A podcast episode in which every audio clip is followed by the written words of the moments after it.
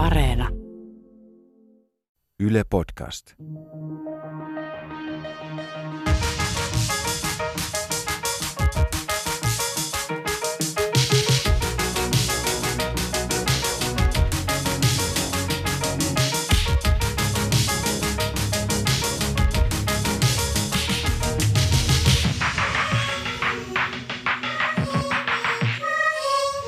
Oikein paljon tervetuloa Mitä vielä Ronja Salmi podcastin pariin. Mun nimi on Ronja Salmi ja kanssani studiossa Emilia Emmy Valentin. Moi moi. Emmy on Mitä mietit Ronja Salmin telkkariohjelman ohjaaja ja käsikirjoittaja. Ja tämä on podcasti, joka jatkaa siitä, mihin televisio-ohjelma jäi. Tänään puhutaan uskosta. Uskosta ja siitä, että mitä tehdä, jos usko horjuu. Sarjassa puhuttiin uskomisesta, miltä tuntuu uskoa ja tässä podcastissa pohditaan tänään, että minkälaista on erota uskosta tai ottaa vähän etäisyyttä uskon yhteisöstä. Saamme vieraaksemme sosiaalisen median vaikuttajan Viena Kankaan, joka on eronnut vanhoillislestadiolaisesta yhteisöstä aikuisena. Lisäksi kuulemme Ainoa, joka tasapainottelee Jehovan todistajayhteisön ja omien unelmiensa välillä. Ainon nimi on tässä podcastissa muutettu, sillä muuten haastattelusta hänet voisi tunnistaa. Emmy, minkälaisia kysymyksiä sulla herää tästä aiheesta, että minkälaista on erota uskosta? Aika paljonkin herää kysymyksiä. Ehkä kärjessä mietin sitä, että miksi joku haluaa erota uskosta ja mistä siinä on kyse, että onko siinä kyse uskossa luopumisesta, uskosta luopumisesta, yhteisön jättämisestä, ähm, niistä kaikista erilaisista tekijöistä, mitkä siihen päätökseen vaikuttaa. Sitä, sitä odotan tältä päivältä. Otetaan vieraat studioon. Oikein paljon tervetuloa Viena ja Aino. Kiitos. Kiitos. Teillä on kaksi aika erilaista tarinaa siitä, että minkälaista on elää uskonnollisessa yhteisössä. Aino, oot edelleen Jehovan todistaja ja kuulut tuohon yhteisöön. Kerrotko vielä meille muille, että mitä Jehovan todistajuus tarkoittaa? Ähm, Jehovan todistajana eläminen on tosi kokonaisvaltaista ja mä itse koen, että mä en varsinaisesti kuulu siihen yhteisöön enää, mutta mä oon nimellisesti Jehovan todistaja – ja mä en ole halunnut erota virallisesti sen takia, että se tarkoittaisi, että mun perheenjäsenet ei voisi pitää muuhun mitään yhteyttä sen jälkeen enää. Mutta Jehovan todistajana eläminen, niin kuin sanoin, se on tosi kokonaisvaltaista. Arjessa se tarkoittaa kahta kokousta valtakunnan salilla, tosi paljon raamatun tutkimista, saarnaamistyötä ja muutenkin tavallaan mä niin kuin koen, että kaikki elämän osa-alueet kietoutuu sen uskon ympärille.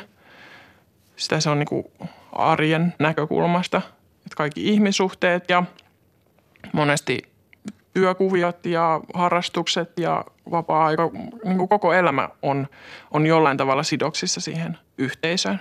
Mihin Jehovan todistajat uskoo? Ne uskoo Jehovaan, joka on Jumala, ja siihen, että, että tämä maailma, jos me nyt eletään, tulee, tulee Harmagedonin myötä tuhoutumaan ja sen jälkeen tulee paratiisi maan päälle – Eli tavallaan niin kuin, ei ole sellaista perinteistä ajatusta, että kaikki ihmiset menisi taivaaseen, vaan on olemassa tällainen niin kuin valittuja joukko, jotka menee sitten tulevaisuudessa taivaaseen hallitsemaan sitten tätä maanpäällistä paratiisia. Mutta se usko niin kuin kietoutuu paljon tämän tavallaan harmakedonin odottamisen ympärille ja sen tulevaisuuden odottamiselle. Sä oot tällä hetkellä sellaisessa tilanteessa, että sä paperilla kuulut Jehovan todistajiin, mutta käytännön tasolla et enää identifioi ää, tähän porukkaan itseäsi. Niin miten tällaiseen välitilaan on päädytty? Joo, mun ö, lapsuuden perheessä on, mä oon kasvanut niin luterilaiseen perheeseen ja elänyt hyvin sellaista tavallista perusluterilaisen elämää ja sitten mä oon noin kymmenenvuotias, kun, kun Jehovan todisteen uskonto alkoi sitten tulla meidän elämään. Puolet mun perheestä alkoi tutkia Jehovan todisteen kanssa ja sitten puolet ei. Ja tavallaan tämä asetelma on sitten läpi mun elämän aiheuttanut sellaisia kysymyksiä, että miksi, miksi toiset uskoo tietyllä tavalla, miksi toiset ei. Ja sitten on tiettyjä opillisia asioita, mitä mä en ehkä koskaan oikein tullut ymmärtämään. Ja sitten mitä vanhemmaksi mä tulin, niin sitä enemmän alkoi tavallaan kyseenalaistaa sitä elämäntapaa ja niitä opillisia asioita, että et, et onko nämä sellaisia asioita, mihin mä uskon ja mihin mä haluan uskoa. Ja, tota, ja sitten tuossa sanoin kolmisen vuotta tuli tavallaan sellainen niin kuin ikään kuin seinä vastaan, että mä niin kuin koin, että mä en enää pysty, pystyn jatkamaan sitä arkea, jota mä en niin kuin kokenut omakseni. Aivan. Mennään vielä kohta tarkemmin siihen, että mitä silloin kolme vuotta sitten tapahtui. Viena, sä oot kasvanut vanhoillislestadiolaiseen perheeseen. Kerro vähän sun taustasta. Joo, mä oon syntynyt Oulunsalossa, Pohjois-Pohjanmaalla ja keskimmäiseksi lapseksi perheeseemme, jossa on yhteensä 15 jäsentä, eli äiti ja isä ja 13 lasta.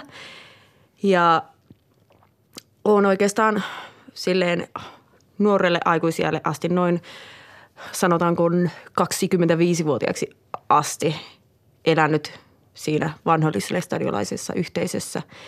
Tosin loppuajoista ehkä vähän silleen reunemmalla, mutta kuitenkin silleen, että siihen asti se on vielä ollut iso osa mun ihan joka päivästä arkea.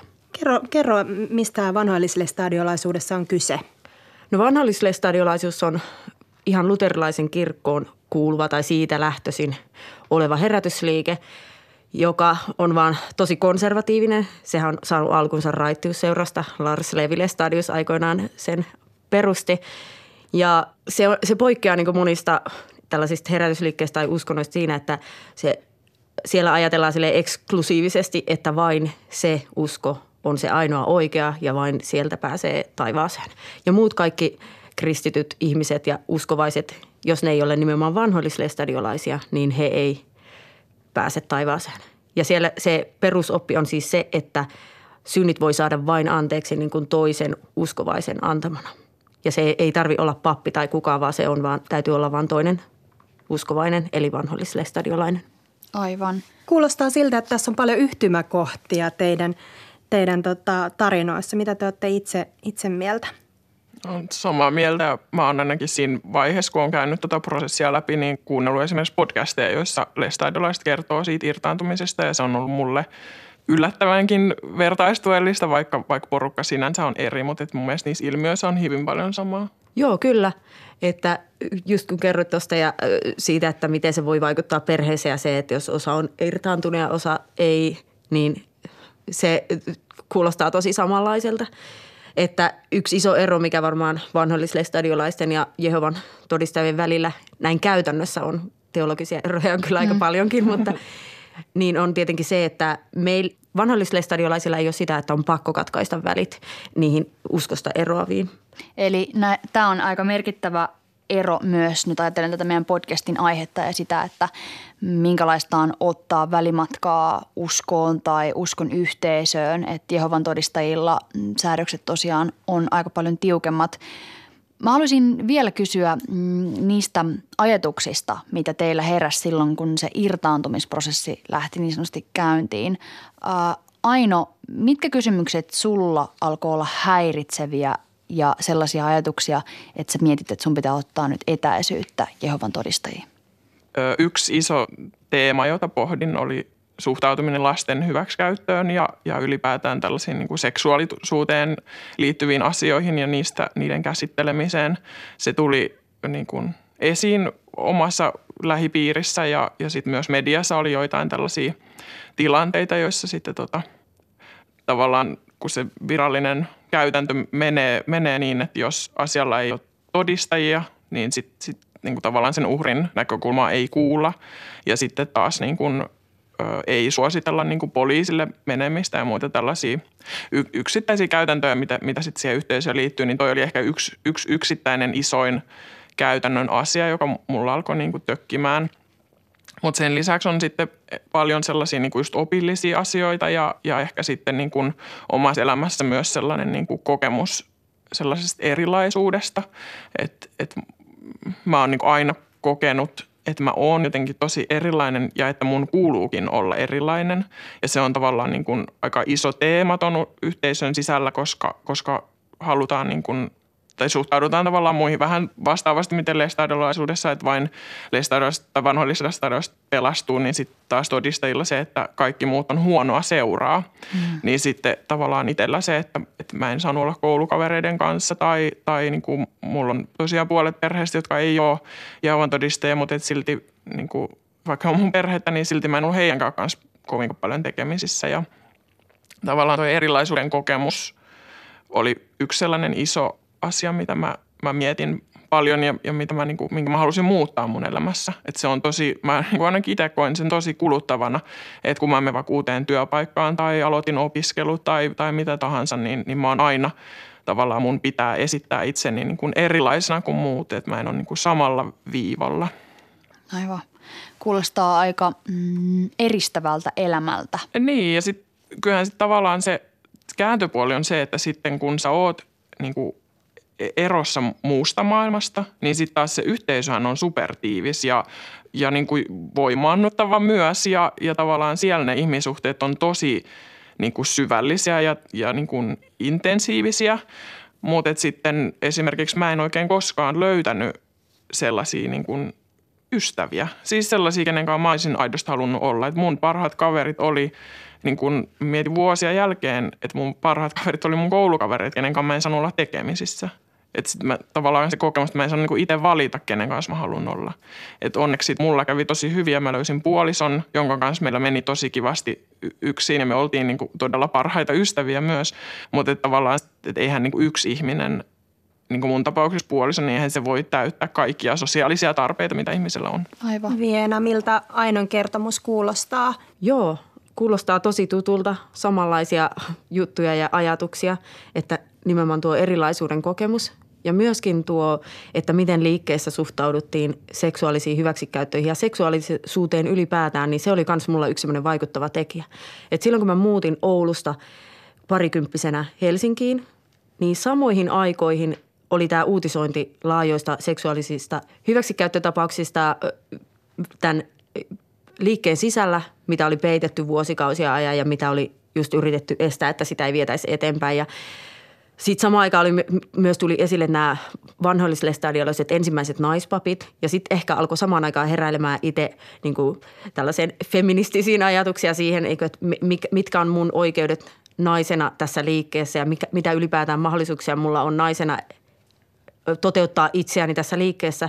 Mä olin menossa naimisiin silloin ja sitten mä tiesin tosi niin kuin varmasti sen, että mä en vaikka halua vielä lapsia. Mä en ole valmis siihen. Mä suorastaan niin pelkäsin raskaaksi tulemista. Mutta sitten se yhteisössä tavallaan oikein eläminen olisi tarkoittanut sitä, että mä otan kaikki lapset vastaan Jumalan lahjana ja en käytä ehkäisyä. Niin toi oli yksi semmoinen ensimmäinen semmoinen iso päätös, minkä mä tein henkilökohtaisessa elämässä ja mun silloinen puoliso oli mun kanssa siinä samaa mieltä siitä asiasta – mutta mä en voinut kertoa siitä kellekään. Eli mä vielä elin silleen sen jälkeen vielä aika pitkään, että se oli salaisuus. Hmm. Mutta nämä asiat kaikki yhdessä vähän niin kuin johti siihen. Joo, toi ehkäisykysymys on mun mielestä aika niin kuin täsmällinen ehkä esimerkki siitä, että miten sen yhteisen oletukset ja sitten se oma henkilökohtainen elämä – voi olla aika isossa ristiriidassa. Että niin kuin sanoit, että ollut valmis siinä vaiheessa vielä äidiksi, mutta yhteisö sitten kuitenkin olettaa, että näin, näin tulee tapahtumaan. Niin ää, tosi kiinnostavaa kuulla, että tällaisilla ajatuksilla mm, olet lähtenyt sitten kauemmaksi siitä yhteisöstä. Mm, minkälaisia reaktioita se aiheutti? Mm, ihmiset oletti ehkä, että sä tulet raskaaksi, sitä ei tapahtunut esimerkiksi. Joo, se onkin ihan mielenkiintoista kun mä oon jossain vaiheessa kokenut mun elämässä, että mä oon joutunut esittämään, että kärsin lapsettomuudesta. Eli mä oon jutellut mun ystävien kanssa ja sitten on just silleen, että no kun teille ei nyt vielä tullut lapsia, että miltä se tuntuu. Ja sitten on vähän niin silleen, että niin no, mm.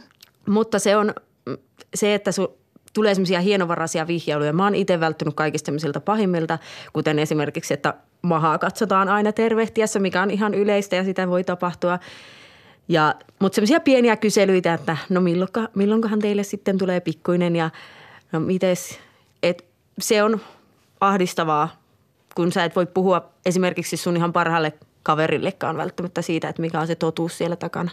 Hmm. Missä kohtaa te huomasitte, että te olette ensimmäisen kerran kyseenalaistamaan sitä ö, omaan uskon piiriin kuulumista ja, ja jotenkin pohtimaan sitä, että, että onko tämä mun tieni – No mä oon varmaan koko elämän kyseenalaistanut sitä, että se on silleen kiinnostavaa, että mä oon ollut todella niin kuin, tavallaan todella sitoutunut ja antaumuksellinen Jehovan todistaja ja, ja tosi niin kuin ehdoton ja, ja sellainen, niin kuin, että, että että niin kuin annoin esimerkiksi tälle saanaamistyölle, mitä Jehovan todisteet tekee, niin annoin sille kyllä todella kaikkeni. Ihan siis käytännön arjessa ajallisesti ja näin päin pois. Mutta sitten silti samaan aikaan – mä en niin kuin koe lähtökohtaisesti, että mä olisin kovin hengellinen ihminen tai että mä olisin niin kuin, esimerkiksi niin kuin rukoileminen ei ole mulle ollut ikinä sellainen niin kuin luontainen asia tai, tai sellainen, mitä mä olisin varsinaisesti kaivannut mun elämään. Että sitten tavallaan se niin kuin ristiriita tämän mun käytännön elämän ja sitten sen mun henkisen niin kuin sisäisen elämän kanssa tai näiden välillä on ollut aika iso. Tunnistatko sä jotain hetkeä, jolloin, joka olisi ollut merkittävä sulle ajatellen sitä, että, että, että oletko sisäisesti kokenut jossain tietyssä hetkessä, että, että tiedätkö, ikään kuin, niin herätyksen omaisesti, Joo. että tämä ei ehkä ole se mun tie. Joo. No jos ajattelee tuollaista konkreettista hetkeä, just että tuota pohdinta on ollut aina, mutta että sellainen konkreettinen hetki oli mun yksi läheinen meni tällaiseen minnostamalliseen päihdehoitoon. Ja siellä sitten tällaisessa läheisviikonlopussa mä muistan varmasti lopun ikäni sen terapeutin sanat, kun hän sanoi, että sellaista asiaa ei ole, mistä ei voisi puhua ja sellaista asiaa ei ole, mistä ei voisi toipua. Ja vaikka puhuttiin ihan niin kuin sinänsä eri asiasta, niin se oli mulle sellainen niin kuin iso oivallus tavallaan siitä, että jos, jos mä niin kuin koen, että mun elämä ei ole sellaista, mitä mä itse haluan, niin mun pitää sitten etsiä ne ihmiset, kelle mä voin sen sanoa ja, ja mä voin silti toipua siitä, si, niistä vaikutuksista, mitä, mitä tällä yhteisöllä on ollut mun elämässä. Ja sen jälkeen alkoi varmasti niin kuin konkreettisesti niin kuin isommat konkreettiset muutokset sen jälkeen. Että esimerkiksi yksi iso konkreettinen muutos oli, että mä uskalsin hakea opiskelemaan, mihin ei lähtökohtaisesti niin kuin todistajayhteydessä suhtauduta kovin myönteisesti. Tai sitten, no sitten joku aikaa sen, sen jälkeen sitten meni tietysti aikaa, mutta sitten myöhemmin sit erottiin esimerkiksi mun aviomiehen kanssa, joka, joka oli niin kuin ehdot, se on ehdottomasti niin kuin ei nyt kiellettyä, mutta että niin kuin sitä ei tapahdu. Ja, ja sitten noin sellaisia isoja konkreettisia elämänmuutoksia, mitä sitten tapahtui sen jälkeen. Sitten kun mä rupesin suoremmin sanoa, että et, et mä en vaikka usko johonkin asiaan tai, tai mä en niin kuin koe, että mä uskon välttämättä Jumalaan, niin, niin sitten kyllä ne ihmissuhteet myös sitten jäi niin kuin aika pian sen jälkeen, mutta tiettäkö niin poistettiin WhatsApp-ryhmistä ja tällaista, niin kuin, että sit mun kanssa ei haluttu olla tekemisissä sen jälkeen. Minkä mä ymmärrän, että se usko on heille tosi tärkeää ja sitten jos joku kyseenalaistaa sitä, niin se, se on niin kuin raskasta kuunneltavaa. niin mä ymmärrän sen sinänsä järjen tasolla tosi hyvin, mutta totta kai se sitten niin kuin inhimilliseltä kannalta on tosi raskasta. Se, että sun kaikki ihmissuhteet katkeaa. Viena, pystyit sä käymään keskustelua niistä ajatuksista, mitä sulla oli muiden vanhoillislestadiolaisten ihmisten kanssa? No se keskustelu oli aika sellaista, että ehkä sieltä, jos oli joku iso ongelma, niin ehkä sieltä ihan niin kuin pinnalta pystyi vähän niin kuin joskus vähän raapasemaan. Ja, mutta usein ne asiat oli, kaikki päätyy aina siihen, että on näitä epäilyksiä ja nyt pitää syntinä pyytää anteeksi ja pitää tehdä parannusta niistä. Eli periaatteessa – pystyt puhumaan minkä tahansa, mistä tahansa epäilyksistä tai ajatuksista kenen kanssa vaan, mutta käytännössä se keskustelu aina johtaisi siihen, että sun pitää tehdä parannus niistä epäilyksistä. Aivan. Ja sitten sä unohdat ne epäilykset. Eli semmoista, sen, sen takia mä sanoisin, että semmoista vapaan keskustelun mahdollista, mahdollisuutta ei ainakaan mulle ollut. Ja se, siinä mun kaikista vaikeimmassa vaiheessa niin mä koin, että ei ole ketään – ja ei myöskään ollut oikein mitään, mistä saisi semmoista vertaistukea, että jos meni jollekin nettipalstalle, niin se oli ihan semmoista äärikeskustelua, jotain semmoista, mistä mä en edes ymmärtänyt mitään. Pystyn samastumaan tuohon erittäin hyvin. Monesti just keskustelupalstoilla tai tuollaisilla sivustoilla, niin, niin ne on tosi äärimmäisiä sellaisia vihalietsovia ne keskustelut, mikä ei sitten taas mua kiinnosta ollenkaan. Että mä, et mä en niin kun, tänä päivänäkään, vaikka mä uskon eri tavalla, niin esimerkiksi ei mulla ole minkään valtakunnan tarvetta mun perheenjäseniä dissata heidän vakaumuksestaan. Että kunnioitan sitä siinä, missä toivon, että mun valintaa kunnioitetaan. Ja, ja ne vihalietsovat keskusteluthan on sellaisia, että nehän hyökkää myös sinua itseä kohtaan, että sä, ja et sä halua mennä lukemaan sellaista, kun sä haluaisit Joo. jotain niin kuin pehmeämpää tai jotain. Ja sitten sen sijaan sanotaanko, että koko lestadiolaisuus on ihan perseestä ja ö, kaikki on sairaita ja aivopestyjä, ketkä siihen liikkeeseen kuluu, niin ethän sä halua tuollaista lukea siinä vaiheessa, koska se tarkoittaa sitä, että kaikki, mitä sun koko elämän aikana on siihen mennessä ollut, niin on täyttä huijausta ja sä oot hu- sua on huijattu. Aivan. Te olette molemmat sellaisessa elämäntilanteessa, että te olette joutuneet ikään kuin omasta tahdostanne ottamaan etäisyyttä siihen perhepiiriin ja siihen uskon yhteisöön, johon te olette ennen kuuluneet. Miten on teidän oman uskon laita ja mitä tekemistä sillä ylipäätään on sen uskon yhteisön kanssa? Mä itse koen, että se, että eroaa uskon yhteisöstä tai että ei usko enää, ne on kaksi eri asiaa. Koska ihmisellä voi olla tosi vahvakin henkilökohtainen usko, mutta sitten se kokee sen yhteisön tai juuri sen herätysliikkeen tavat tai opit liian jotenkin ei omaan elämänsä sopivana. Ja moni, joka irtaantuu, niin niillä saattaa edelleen olla se oma usko kuitenkin. Että ne uskoo edelleen Jumalaan ja he haluaisi, ja he on, haluaisi edelleenkin jollain tavalla toteuttaa myöskin sitä uskoa elämässään, mutta he ei halua kuulla siihen yhteisöön. Mä itse koen, että mä en ole myöskään kovin hengellinen ihminen, mutta mä tietyllä tapaa tykkään tietyistä perinteistä, mitkä liittyy siihen uskon toteuttamiseen edelleen. Ja esimerkiksi työn puolesta joskus on, että olen vaikka jossain kirkon Jumalan palveluksessa, niin nautin vaikka virsien laulamisesta ja just ehkä se liittyy paljon siihen musiikkiin jotenkin semmoiseen yhteislauluun ja tämmöiset asiat on mulle semmoisia, mistä mä tykkään edelleen tosi paljon. Mutta että se, että vaikka että uskonko mä Jumalaa vai en, niin sitä mä en oikein edes osaa määritellä, kun mä en oikein tiedä.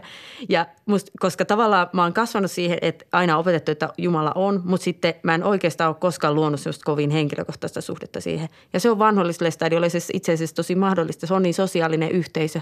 Sä voit olla sen piirissä elää koko elämäsi ilman, että sä oikeastaan koskaan edes mietit, että uskonko mä itse tähän Jumalaan vai ei. Sä vaan toistat niitä fraaseja tai sä vaan käyt siellä seuroissa ja kuuntelet ja näin ja tiedät, miten pitää tehdä ja miten pitää toimia, mutta et sä välttämättä mieti sitä, että miten mä uskon. Tosi hyvin selitetty ja pystyn samastumaan jälleen kerran todella hyvin. Ja mä niin kuin ehkä itse koen sen yhteisössä elämisen, että mä oon jotenkin perusluonteeltani tosi sellainen niin kuin periaatteen ihminen. Että jos mä jotain päätän, niin mun on hirveän helppo vaan noudattaa sääntöjä. Mä oon aika sääntökeskeinen ihminen ylipäätään. Niin sit kun mä olin päättänyt, että mä olen nyt uskovainen, niin mä helkkarisoin, kun olin sit uskovainen. Tuntui musta miltä tahansa. Että et niin kuin todella hyvin sain kyllä kiinni tästä sun, sun selityksestä. Mikä aina tällä hetkellä sun oma henkilökohtainen uskontilanne on? No jos niin kun, tässä kun kuuntelin, niin jäin miettimään, että kun tosiaan mulla on kuitenkin se luterilainen tausta. Käytiin lapsena joulukirkossa ja, ja niin kun kävin seurakunnan leireillä ja oli tavallaan sitä sellaista niin kun jos voi sanoa kevyempää uskonnollisuutta minun näkökulmastani. Ja sitten taas on ollut toi tosi tiivis ja, ja sitoutunut uskonnollinen aika. Niin musta tuntuu, että ehkä mulla, mulla on jonkunnäköinen niin kuin yhdistelmä näistä maailmoista tänä päivänä sellaisena henkilökohtaisena vakaumuksena. Joskin kuitenkin mulla esimerkiksi en, en tiedä uskonko Jumalaa varsinaisesti, mutta sitten just on joitain sellaisia niin kuin tilanteita, missä koen sellaista hengellisyyttä, joku luonnossa liikkuminen tai, tai sitten jotkut tietyt kiinnostavaa kyllä myös virret ja niin kuin vanhat jotkut joululaulut, mitkä mä muistan lapsuudesta, niin sellaisissa hetkissä, kun niitä vaikka kuuntelee, niin tulee sellainen niin kuin hengellinen olo. Mutta että ehkä vah, kun mä oon miettinyt tätä uskoa ylipäätään, niin ehkä vahvimpana mulla on sellainen usko johonkin hyvään. Onko se sitten Jumala tai ihmisten välinen kanssakäyminen tai mikä se sitten lopulta on, niin, niin sen mä niin kuin koen sellaisena sen hyvyyden, että siihen mä uskon. Koska sitten jos muistelen, että, että raamatus usko määritellään, että, että se on, hmm.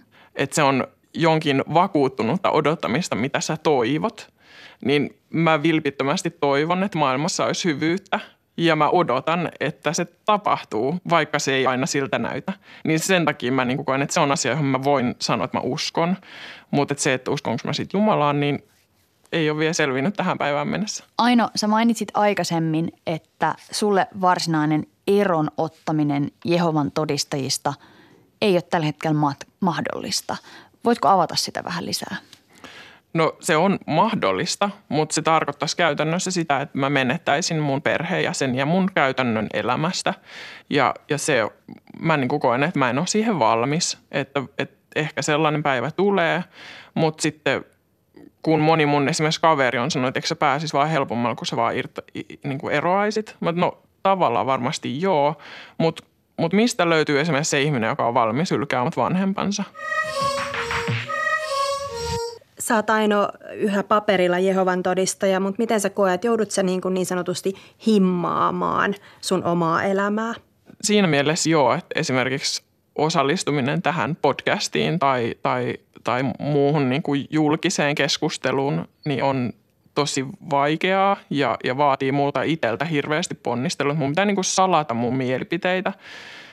Niin kun, sit jos mä oon vaikka mun perheenjäsenten seurassa, niin, niin mun pitää niin kun miettiä, että mä en loukkaa heidän tunteita. Tai, tai jos mä oon käynyt treffeillä, niin en mä voi sitä mun perheenjäsenille kertoa koska, koska se on niin kuin, heille aiheuttaa hirveästi huolta. Ja se huoli on hirveän vilpitön ja aito ja, ja niin kuin haluan alleviivata sitä, että mä en, niin kuin, mä en koe tai, tai tarkoita, että mun perheenjäsenet toimis mun mielestä jotenkin väärin, vaan mä niin kuin ymmärrän, päinvastoin mä ymmärrän ihan älyttömän hyvin, että kun, kun se sun huoli ja usko on niin voimakas, että se niin kuin itket iltaisin uneen itse siitä, että sun lapsi vaikka on jättänyt sen uskon. Että se on hirveän aito se tuska heidän puolelta, mutta se on ihan yhtä aito mun puolelta.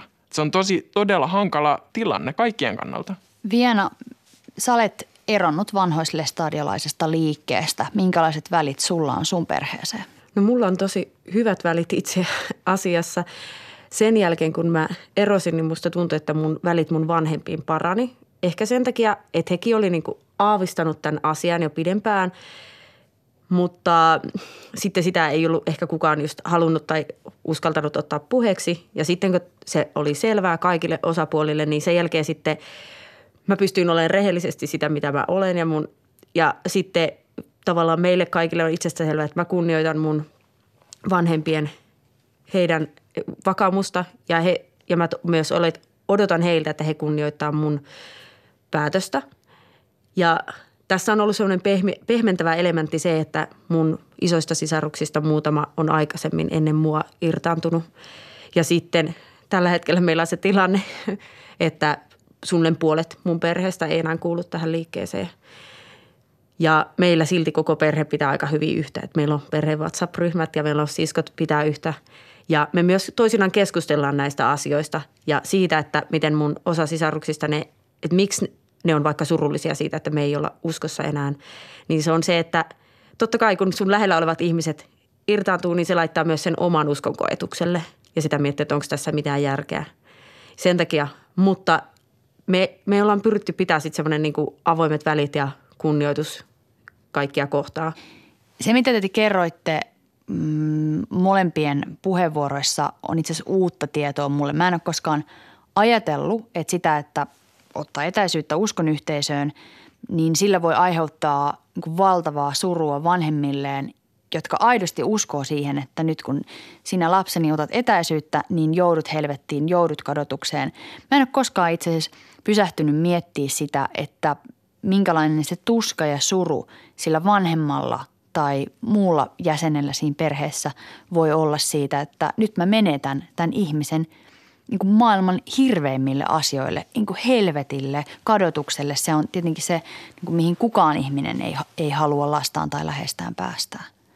Tämä on mielestäni asia, mikä ei ole tullut ehkä aikaisemmin näissä uskoon liittyvissä keskusteluissa esille.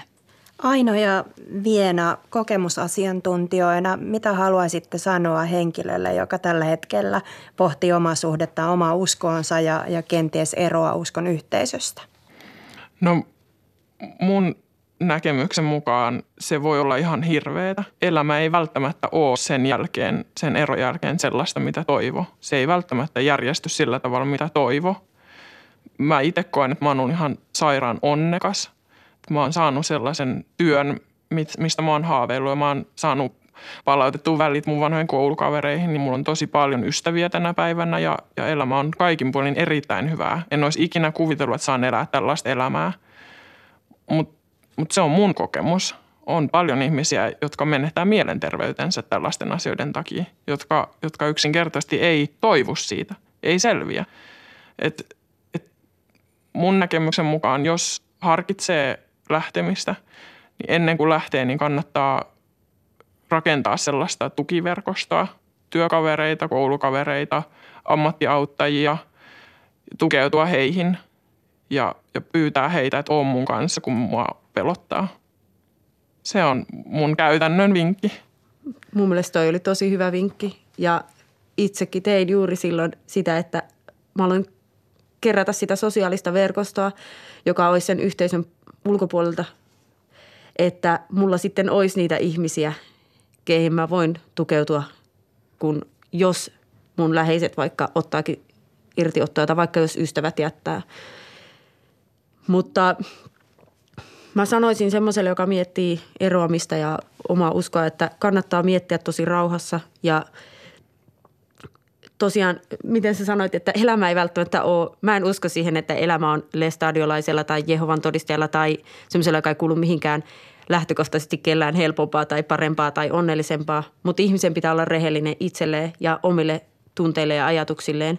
Ja jos oikeasti on hirveän epäileväinen sen suhteen, että mä en ehkä uskokaan tähän tai nämä periaatteet, jos semmoiset, joiden takana mä voi oikeasti ylpeästi seisoa ja kertoa toisille ihmisille, että hei, olen vanhoillislestadiolainen ja uskon tällä tavalla, niin todennäköisesti ne tulee jossain vaiheessa vastaan, vaikka sitten ajattelisikin, että nyt on helpompaa mennä tämän yhteisön mukana ja e, vaikka mä en ole kaikesta olekaan samaa mieltä, niin mä sanoisin, että kannattaa olla rehellinen itselleen, mutta antaa asioille aikaa, koska eikä kannata kiirehtiä sitä prosessia. Kiitos teille molemmille siitä, että olette tullut tähän podcastiin ja kertoneet näkemyksenne ja kokemuksenne. Mä uskon, että siitä, mitä te olette tänään täällä kertonut, on apua ihmisille, jotka miettii näitä kysymyksiä, mutta myös ihmisille, jotka on ehkä uskon yhteisöjen ulkopuolella. Itse olen aina tarkastellut uskon yhteisöjä ulkopuolelta, en ole koskaan kuulunut mihinkään. Ja se, mitä te kerroitte mulle, auttaa mua kyllä ymmärtämään ihmisiä, jotka on niissä yhteisöissä tai jotka lähtee niistä yhteisöistä. Ja sitä kautta mm, uskon, että maailmasta tuli jälleen hieman parempi paikka. Kiitoksia paljon. Kiitos. Kiitos. Kiitos. Ensi viikolla uusi Mitä vielä Ronja Salmi podcast. Palataan silloin asiaan. Näin myö tehdään.